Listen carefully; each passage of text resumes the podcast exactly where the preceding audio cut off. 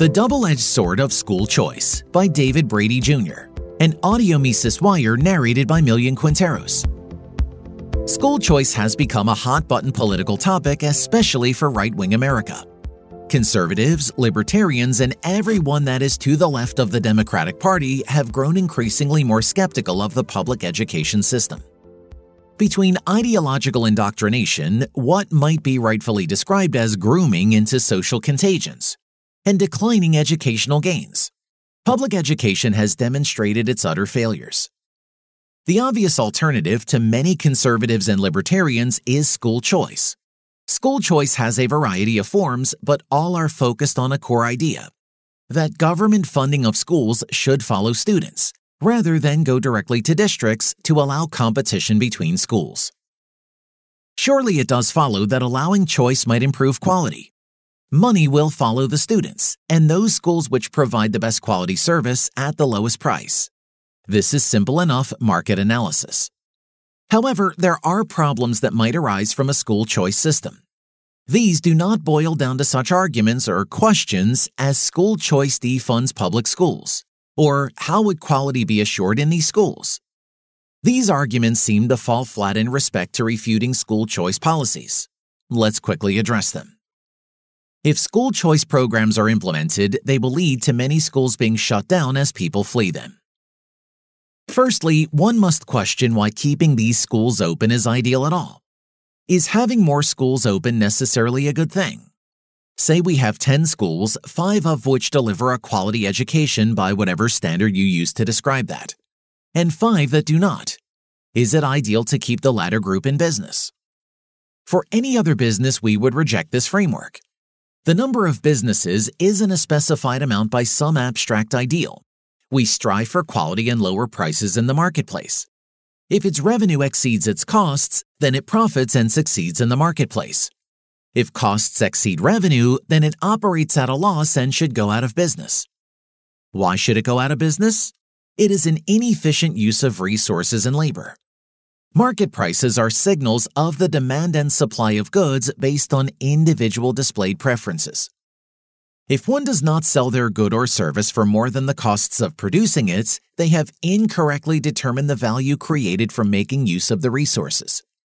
That business will cease to continue operating because of its losses and likely shouldn't. It wastes resources that might be deployed to more valuable ventures. Schools that would experience losses because of some voucher school choice systems are clearly inefficient. Their costs are greater than the value they provide to consumers. Schools provide a service, education to consumers, the families. Inefficient businesses should not be protected. They should be allowed to fail and more efficient ones to produce. Everyone deserves a quality education. How do we ensure that education provided by schools under voucher systems is adequate? One must question this largely. How does one determine what is or is not a quality education? What might be considered a quality education between a doctor and an engineer is very different. It is even very different between an optometrist eye doctor and an otolaryngologist ear, nose, and throat doctor. There is no objective standard of education except what has been universally agreed upon based on the actions of people in the past. Someone training to be a doctor might assign a high value to a class that educates them on a specialized aspect of their field. Thus, they may be willing to pay up to a certain amount to take such a class. Other doctors might value their time educating another person on the topic less than money given up for it. From this, you get an exchange of the service that is education. Based upon the demand for these services, which will depend on the individuals wishing to enter a field, prices can be determined for these services. It becomes easier for less specialized services like a high school education. Basic mathematical skills, reading, writing have value to all. A certain standard is maintained for other products and services on the market, much the same regarding education. Markets trend towards higher quality at a lower price over time because humans want higher quality things and those things at lower prices. Businesses that innovate to provide a lower price will receive higher profits. Better programs at lower costs. There is an incentive to keep prices low enough to attract new customers, meaning that higher quality products are offered to more customers. Competition is not a problem in terms of quality or number of locations. However, there might be other issues with a voucher system of school choice. What some progressives would consider quality control is merely code word for maintaining education's progressive inclination. Long have government funds been used to mandate policy. Famously, the 1984 National Minimum Drinking Age Act stipulated that to receive highway funding, states must raise their drinking age to 21 years of age. Terms and conditions attached to funds by government very well act as a Trojan horse for progressive ideology. These conditions could very well be used to insert DEI and other progressive ideological initiatives into education. What were once fully independent private schools can quickly become left wing echo chambers under the pressure of new funds. What would be a new customer base quickly comes with terms and conditions applied. It is simply bad business to turn away new funds when in competition with other schools. Slowly, schools that were once free become enslaved to government progressivism. If the government simply issues vouchers, it also poses the risk of raising prices.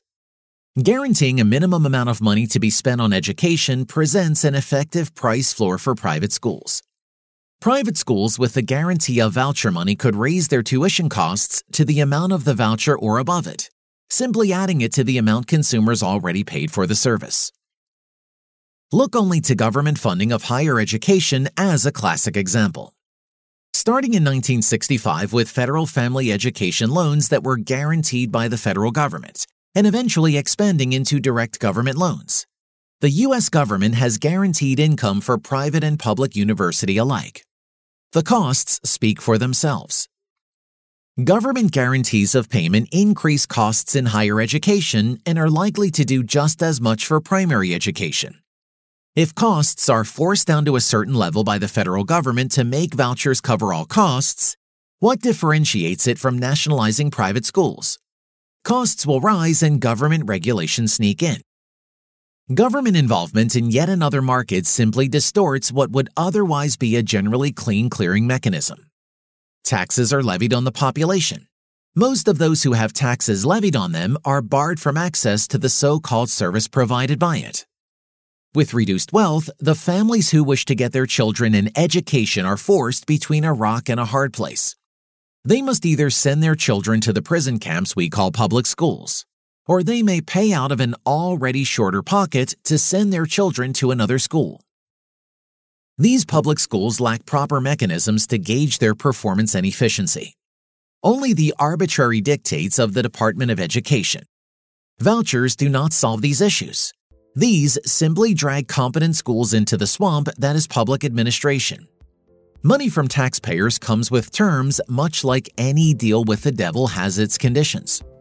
Those who value the freedom of those schools should oppose opening the doors for bureaucrats. Once they are let in, they are like rats. You can never quite get them out. For more content like this, visit Mises.org.